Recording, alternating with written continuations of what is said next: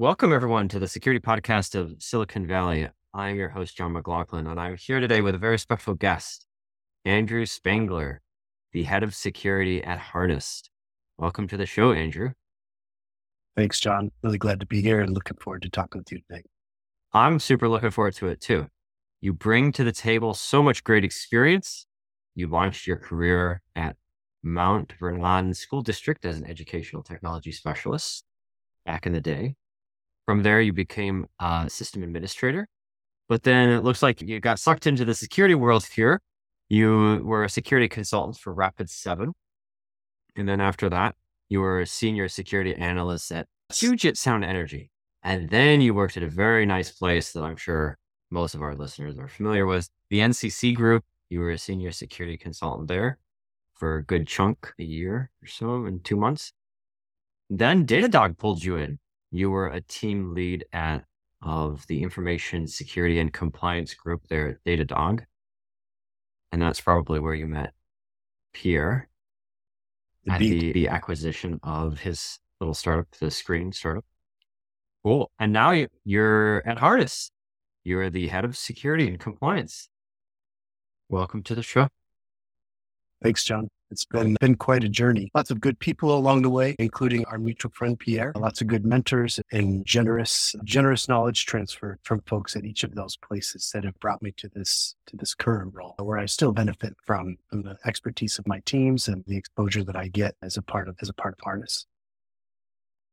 I really feel and vibe with the sense of humility, but I'm sure that you also put in some blood, sweat, and tears along the way there plenty of that for sure. Yeah, plenty of that. I think, like many things, or like many of our friends and colleagues, technology was always really interesting to me, even as a kid. My my dad uh, was a tech enthusiast from as as far back as I can remember, and one of my first introductions to technology was an old warehouse computer with an 8086 processor and an amber screen and DOS manager. We even had a dot matrix printer so the whole setup and uh, really got hooked on technology through video games, believe it or not. And I think that's probably not too thing, but uh, I think it is a very common story. I remember yeah. those dot matrix printers and that funny sound that they used to make. You get go into, I think it was called Print Shop, and you could print out a little banner for your room or happy birthday sign for your sister, in my case, and have a lot of fun. And the interest only grew from there.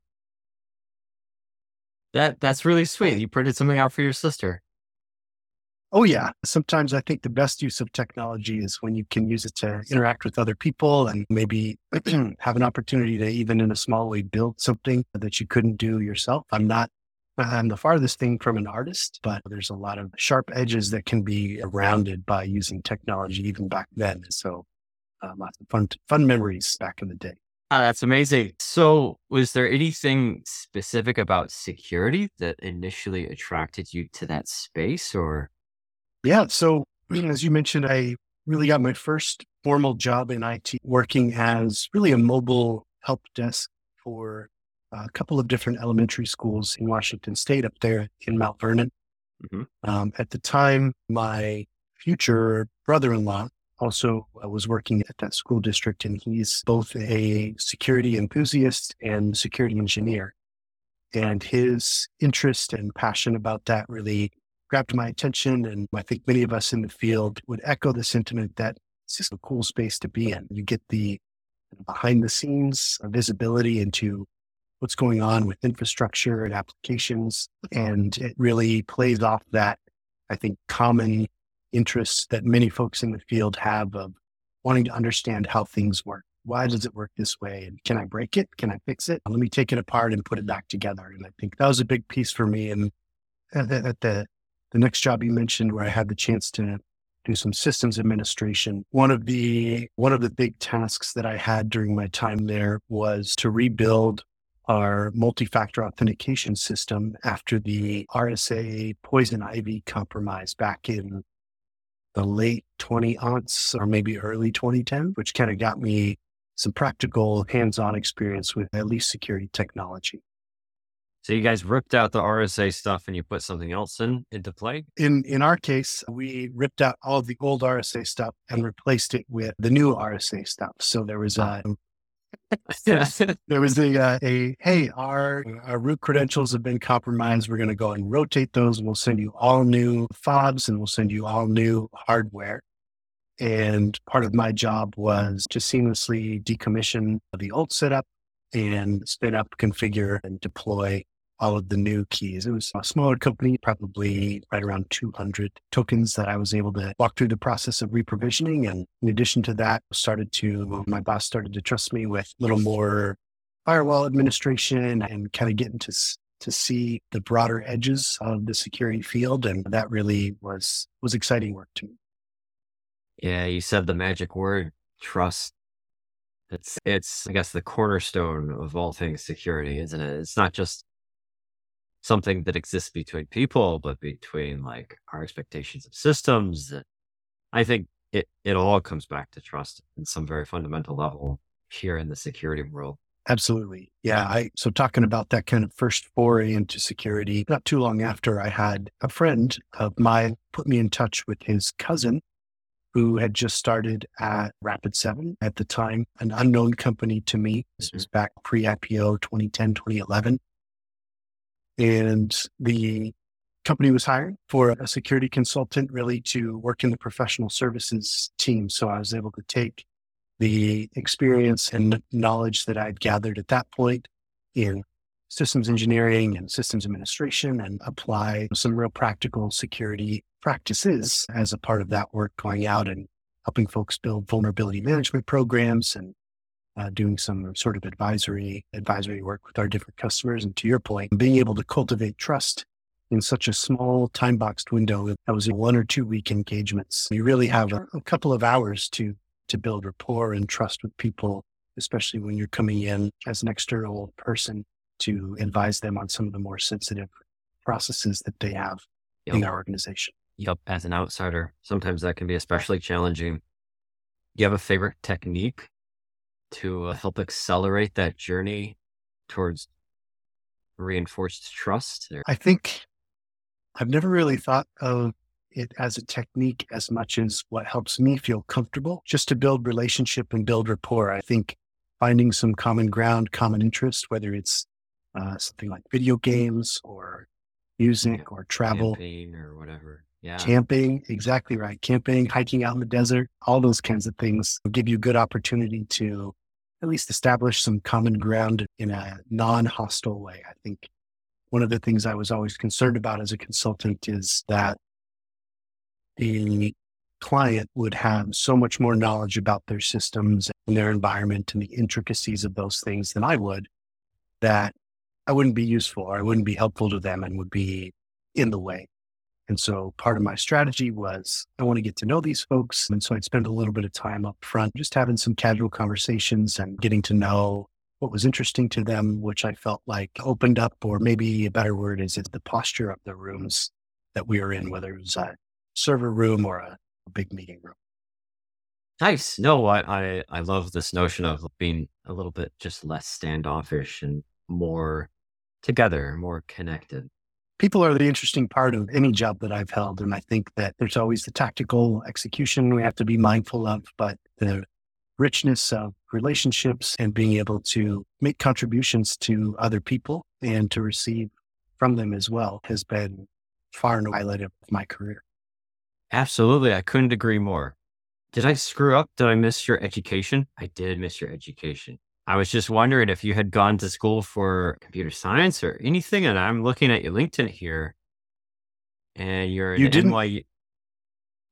Oh, I was just so going to say, man, no, you didn't miss it because there there wasn't any. There was no formal education. Good for you. I, oh, all respect in the world, man. Oh man, and that's where I think a lot of those mentors and you mentioned earlier the blood, sweat, and tears. I think I heard a quote one time that's uh, luck is the opportunity or is the intersection of preparation and opportunity.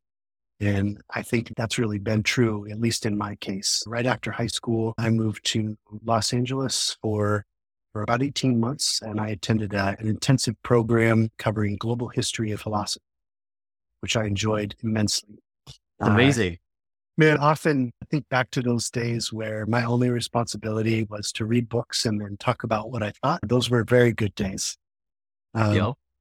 But after I finished that, I wasn't really sure what I wanted to do. I knew that uh, I didn't want to make a commitment to an educational path or a financial commitment to student loans without at least some sort of confidence that I can build a life off of this education. Yep. And so really started doing a bunch of different things. Worked at uh, a few different small businesses and was involved in community events. And then actually along with the IT piece, I found that friends and family and small business owners in the town that I lived in needed help with their technology. And that was an easy way for me to make a few bucks and to meet some more people and let me scratch that IT itch. Oh, what town was it?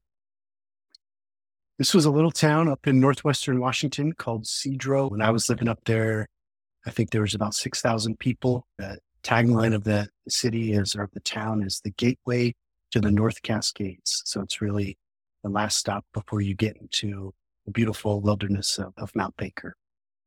Oh, that sounds amazing. No, that sounds really beautiful. And thank you for sharing too. It's it's good. I think that everyone takes a different path and no one arrives in this present moment and, and close to the same. And I think it's those differences that make life interesting and make teams stronger than the sum of their individual parts and really drive at the core of, of what it means to, you know, be a participant in the economy in the world and in a team. And so it's good. Good for. I think you're, I think you're right on the money, man. It's uh, one of my favorite things about our security field is that it's new enough. I think in the space, really, technology in this iteration feels new every year. But I think that kind of historical discipline of security as it's evolved over the last, at least for me, 15 plus years, has been a great avenue for folks with all kinds of backgrounds. Some of the best professionals I've worked with have had liberal arts backgrounds or, or uh, kind of no formal training. And certainly there's a lot of excellence from, from STEM and from the hard sciences, but I love the diversity in backgrounds and the different perspectives that we can bring to these unique problems that we're trying to solve. Totally. You you hit it right on the money. This is where creativity comes from. Is our differences. Mm. It's not our similarities. Our similarities maybe feel good. And it's important to find those similarities early on in the relationship to help build that trust, like we were talking about. But I believe 100% this is where creativity comes from, seeing the world just a little bit differently than. In fact, I'll, there's a book out there called Seeing What Others Don't. It's yeah. a series of case studies around like where creativity has come from in the past, in past instances. And it's an interesting read. I'll put the details in the description, perhaps. But uh, if you have you read that book by chance? No, but I'm definitely it's, adding that to my Goodreads list because you share a lot of these perspectives. It sounds like maybe you had it. Also, sounds like that 100% or you've taken full advantage of all of your opportunities along the way and put in all those blood, sweat, and tears through a long and interesting career through security. And now you're at Harness. And even though Harness is a quite successful startup, I'm sure many of our listeners maybe have never heard of it. So would you like to share a few words about what Harness does just at a high level and the role security plays at Harness?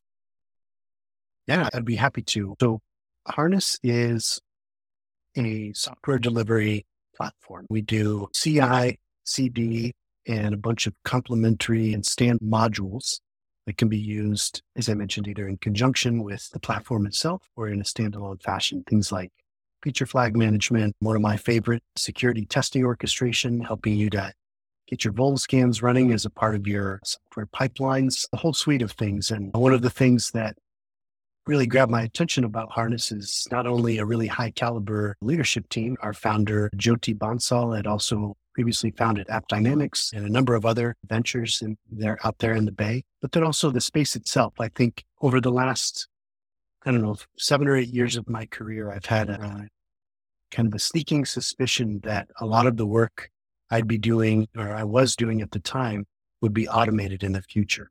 And sure enough, now it is. And it's through, at least uh, primarily through platforms like Harness. And so that was definitely something I wanted to be a part of. I really like industries that build tools for people that build tools, infrastructure level type of work. And I feel like uh, software delivery is a modern iteration on that theme. it's a natural next step for all things automation, isn't it?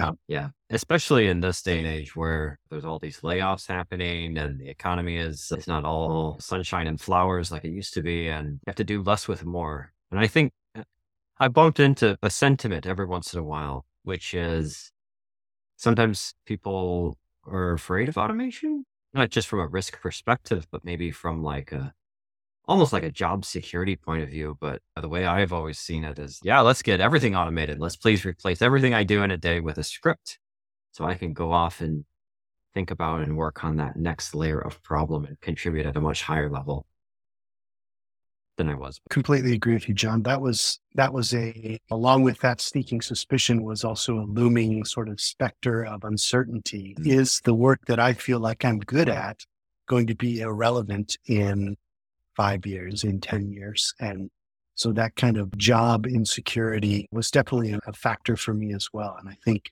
what I've come to realize both through just time in seat as well as exposure to cloud native companies like Datadog and now at Harness is uh, it really does. It frees you up to work on more interesting problems. It's less drudgery, it's less spreadsheets, it's less manual deployments, and a lot more uh, time back to focus on higher order problems or sort of strategy and, and the interesting work. Like, let's let the robots do the drudgery, and we can focus on what comes next. I love it. I, this mental picture in my mind just popped into my head when you were describing that, that future. And I would love to be an old man, a grumpy old man that could turn to a young person at some point in the future and say, When I was your age, we had this thing called spreadsheets. And may it be and, true. May it be true.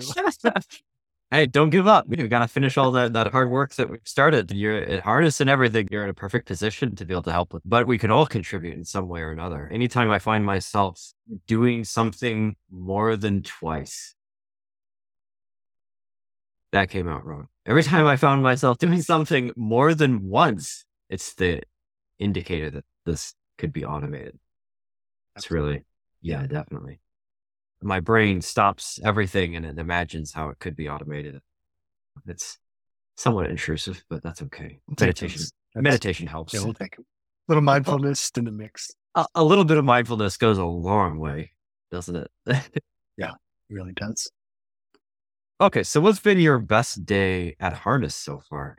Well, that's a great question. There have been a, a lot of really good days. It's tough to pinpoint a best day. I think there there may be a couple of standouts for me that really felt things started to click and that we were on the right track and we were doing the stuff uh, of security. The first was within the first, I don't know, maybe 60 days, I had inherited a small team of two engineers. We're a globally distributed remote first company. And although there are, uh, you know, physical office locations, majority of the company, including my team now and at the time, is fully remote. And I had a couple of engineers that I was working with, and we had a report that one of our software engineers' laptops had been compromised by ransomware. Fortunately, no effect to our cloud environments or to anything in production, but still something that we wanted to prevent any further spread. And we treated it as an incident. And through that process of incident management and rapid response. I felt we built confidence in each other. Back to again, your great point about trust as a foundation of the work that we're doing. So that the process and professionalism and expertise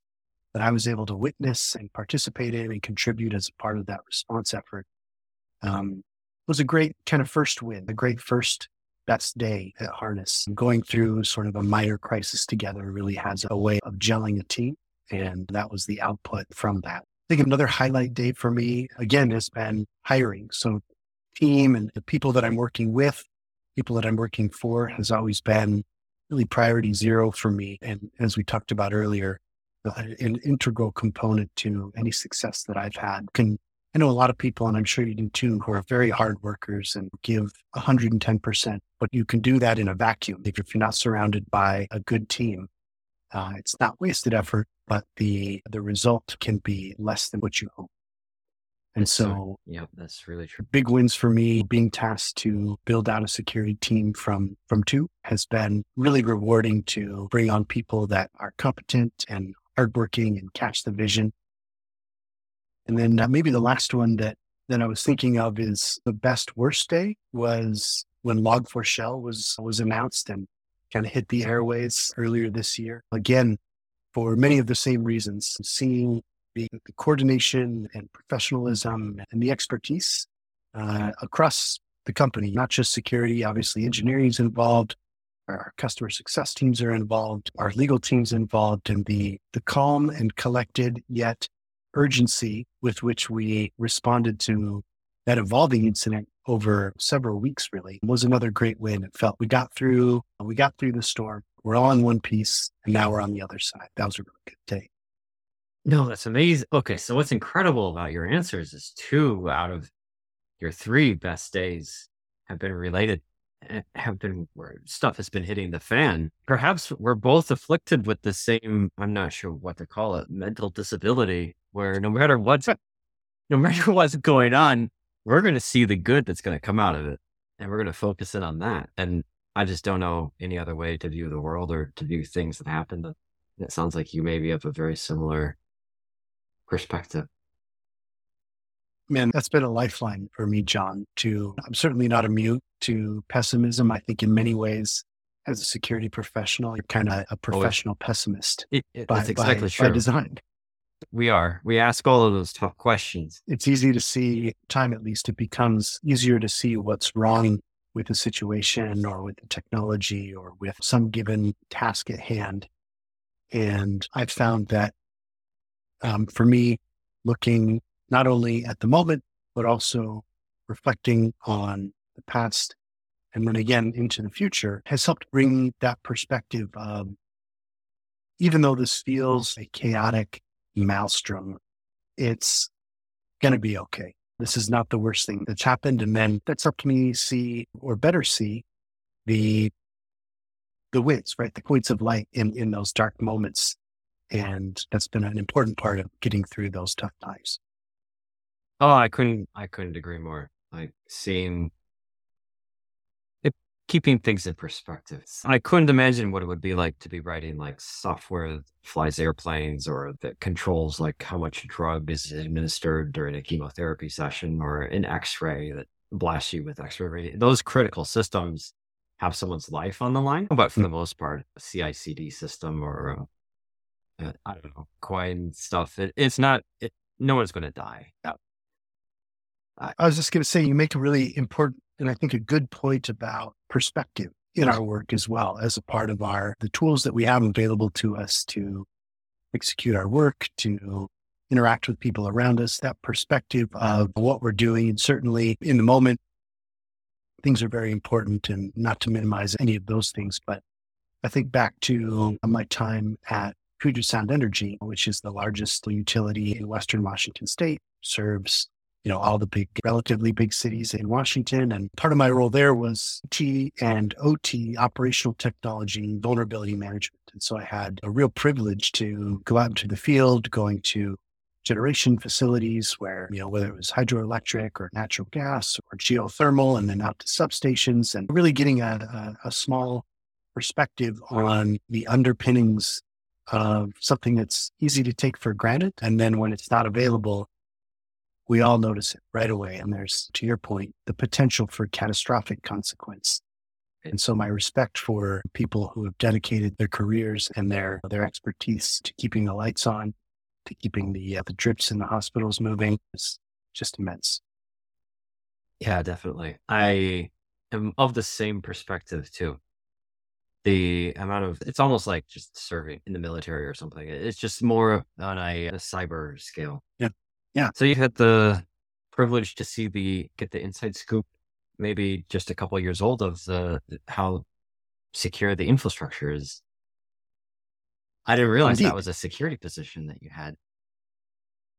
Yeah, that was a fascinating role thing to learn. It's not not a natural path to go into operations technology as someone without that kind of formal engineering background. And I worked very closely with you know, professional engineers on this uh, security posture for components of, of, the bulk electric system and again benefited daily from the expertise of really great colleagues. So yeah, fascinating work. One of the interesting things that really stood out to me was as we'd go out to these facilities or have conversations with folks, I think of technology as even hardware as almost ephemeral, right? Even these days, the phones that we use, the keyboards, the desktop computers, three to five years is a good lifespan, generally speaking. In the OT space, these systems are designed for 50 to 70 years. And so you're walking into a substation and they're saying, hey, we put this in in 1971 and it's still rolling strong and no need to touch it. In fact, don't touch it. It's working fine as it is. hey, if it's not broken. Exactly right. You know, I, it's funny you mentioned three to five years. I try to make my phones last about six and then I just go off and I buy the, the best phone after six years. But by the end of that six years, it, it is. I start to get those funny looks from my friends and what's wrong with you? They've been an upgrade from the thing that belongs to Smithsonian. I'm like, uh, maybe, yeah, eventually. one more year. There's only one camera on the back of that thing, John. Come on, man. I just upgrade. I just upgraded, so here we go. It has the three now. Finally, yeah, it's gonna last for a long time. And I love this theme. I feel that it's come up a multiple times here. And I'll just call it out. It sounds like you have a very strong growth mindset where you're always learning, you're always curious, you want to understand how things work, and you're willing to pay that cost to better yourself.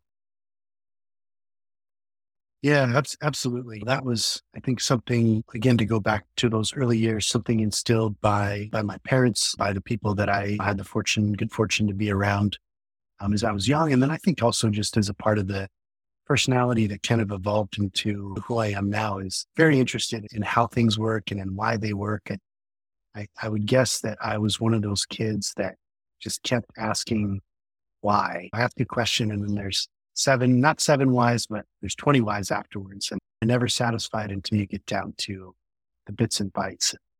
That's, that's also been a really valuable part of my personal development and professional development over the years, the kind of internal drive to uncover what's next, what's the next page say. And I think that's a common theme I've found, at least in people that I've really resonated with in, in our community and in our industry, is that sort of shared sense of curiosity.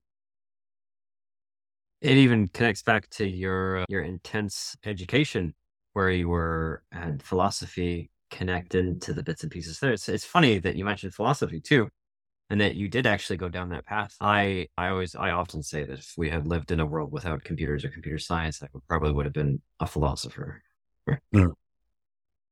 Seems like I, a great gig. What could be better than just thinking it up all the time? It's important. I think it's important to understand like where meaning comes from. Ask those tough why questions. Ask them over and over again. Ask them until you get to the very core like value system that you're dealing with. And then once you get to the core value system, like maybe you could even have a playful sense of empathy with your own values and and and compare and contrast, see how they're different, see how that leads to a different world perspective.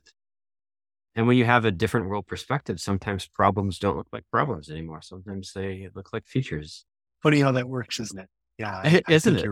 Yeah, 100% yeah, I, that's a time really focused and dedicated to to learning, absorbing. Our curriculum was really read three to five hundred pages before one p.m. and then from two to six, we're gonna all sit in a room. There's about fifteen of us. We're gonna all sit in a room with a moderator who's going to lead a discussion in the Socratic method, kind of prompting you to examine your assumptions and like you mentioned, boiling down the periphery to that core value system and then asking, continuing to ask those why questions. And I feel like that, that experience plus some exposure to the world through travel have really some of the things that I draw on on a regular basis when I'm kind of thinking through my life and career. It, eh, or even a computer system. Or even a computer system or a video game. Or a video game. Yeah, there we go. There's nothing wrong with having a little bit of fun over. Life is far too an important thing to be taken so seriously all the time as well, isn't exactly. it? Exactly. Exactly. Okay. Okay. So what's been the the worst day that you've had so far in your journey at Harness? Yeah, that's another tough one. I'm sure you've had the uh, unique experience of having components of a best day and a worst day somehow in the crammed same into the same 10 hours. Yeah. Oh, oh. story of my life. yes. oh man. it's those best days can be so fleeting. I think some of the challenges, the challenges for me so far, I've had a, a couple of folks move on from the team into into their kind of next adventure, and uh, that's been tough on a number of levels. I think there's there's a part of me that really values the that relational connection, and so even if it's a good thing, uh, especially when it's not, but even if it is a good thing, we're still some bittersweet flavor to that experience. And then just practically, when you're building a small security team at a high velocity startup where, as you mentioned earlier, you got to do more with less, you really feel the impact of all of a sudden 40, 50 hours a week are just, now you got to figure out where's this going to go. And that, that was a real challenge, but so again, back to the importance of putting ourselves with good people, with diverse backgrounds, with unique perspectives and eagerness to, you know, curiosity and eagerness curiosity. to learn. Yeah. yeah. Is really the saving grace in those. So I started off as an engineer and it shifted more into leadership roles. And I have to say, like, one of the most rewarding pieces of having gone through that shift is to help people achieve what they want to achieve and bring their careers to that next level. And whether or not that's within the same company or at a different company, I don't think really matters too much because my loyalty is connected to people. And that's where I get my drive. And very oftentimes it is, you can facilitate that type of growth within the same company. But when you can't, that doesn't mean that our job as leaders is drop the ball. It's just, okay, this is going to be an interesting journey for you. And here's the options that I can think of in my network. And to watch them these people, individuals who have that drive, that hunger, that curiosity, like learn and grow themselves and become leaders themselves is quite rewarding in ways that I mm. had no idea until having gone through the experience myself. I would absolutely echo that sentiment. That's that's by far been my favorite part of transitioning, making that career transition into into a leadership role. There's always the pressure of execution and your own internal motivation to perform well and make life better for the team. But seeing people succeed, being able to uh, encourage and in some ways provide mentorship and insights, unblock, and then see them grow and take on new responsibilities, take initiative. Top, top highlight for me, absolutely, over the last five or six years. Okay. So, in the spirit of people and building teams, what's your favorite interview question? And and why? One of my favorite interview questions is to ask folks to tell me about a career highlight. I feel like again to close the loop thinking about the beginning of our conversation where you meet somebody new for the first time and there's ambiguity, there's a, little bit of trepidation, especially walking into an interview where you don't know are they going to be reasonable? Is this interviewer going to quiz me on things? Is this going to be a trivia session where I have to hopefully trying to Google on the side. I don't want to do that. I really want to know what do you think is a win? Uh, what was what has been a good win for you? And I feel like that gives candidates the opportunity to brag a little bit. It also puts them in a position where they can talk about something they're comfortable with, that they're proud of. And I feel like that tells me more about someone than than those trivia questions or asking for sort of link lists or whatever. Yeah, exactly. Yeah. Yeah, exactly right. So I really love hearing about what was a win for you and then you unpack it from there. But I think giving people the opportunity to highlight something that, that they're really proud of achieving is a good way to get to know someone's values and were they to join the team, maybe a good place to plug them in for a quick win during the first onboarding period. Yeah, set them up for success. 100%. So, how about if we fast forward into the future just a little bit? I'll let you decide how much into the future you'd like to take this question. But if we look into the future or fast forward into the future, what's one tool or service that you just wish someone, someone would build already that you think would make that future so much better, so much brighter? That maybe you haven't had the opportunity to build yourself, or it hasn't been a business priority yet for you and your places that you've been at this is a leading question for the entrepreneurs that are listening to the podcast. Might be. I was going to say, I wish I had a good app to pitch right now. Oh, okay. Uh, all right. No, I come I think- back when you could come back and you could say, John, ask me that question again. Here, I got an app now, like in the future. Anytime. Perfect. Thanks, John. Thank you. I think personally, personally, I would love for inexpensive, easy button for nitro cold brew at home. I have been searching for a convenient way to make a nitro cold brew at home, and I have just not been able to find it. It's doable, but it's a real labor of love. And I would love to just like the dispenser in your fridge, or you can get ice or water. I just Mhm. want like another button that's nitro cold brew. a fridge that serves your nitro cold brew, and you, all you have to do is put the beans in at the very top, and uh, and it does the rest. That's right. If you're listening, Samsung, that's I would buy that. There you go. We got your first sale right there. From a from a professional standpoint, I would really love to see the continued integration of this kind of self healing tools or AI remediation like Dependabot in GitHub, where you know, hey, we detected there's vulns in these libraries, and we've actually even queued up a PR for you. You need to just review and approve. I'd love to see that get tied in with a lot of the good work that's being pioneered now around software bill of materials and this vulnerability exchange and be able to move towards a future where we have as close to 100% confidence as possible that, again, the robots can do this work and free us up to be more focused on what comes next. Do you think we'll get to a world where the secure software development lifecycle could be 100% automated by something like Harness?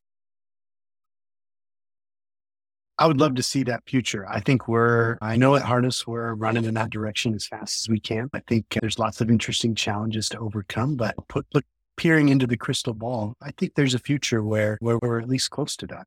Yeah. I, I think so too. I'm very optimistic about this, and I'm very grateful and humbled that there are people in this world, very smart people in this world, dedicated to this problem, uh, especially there at Harness, thinking about it and moving not just that company forward. It's an open source project. There's lots of contributions that are going back. Like it's all, there's nothing obscure about it. Yeah, very transparent and can really help a lot of people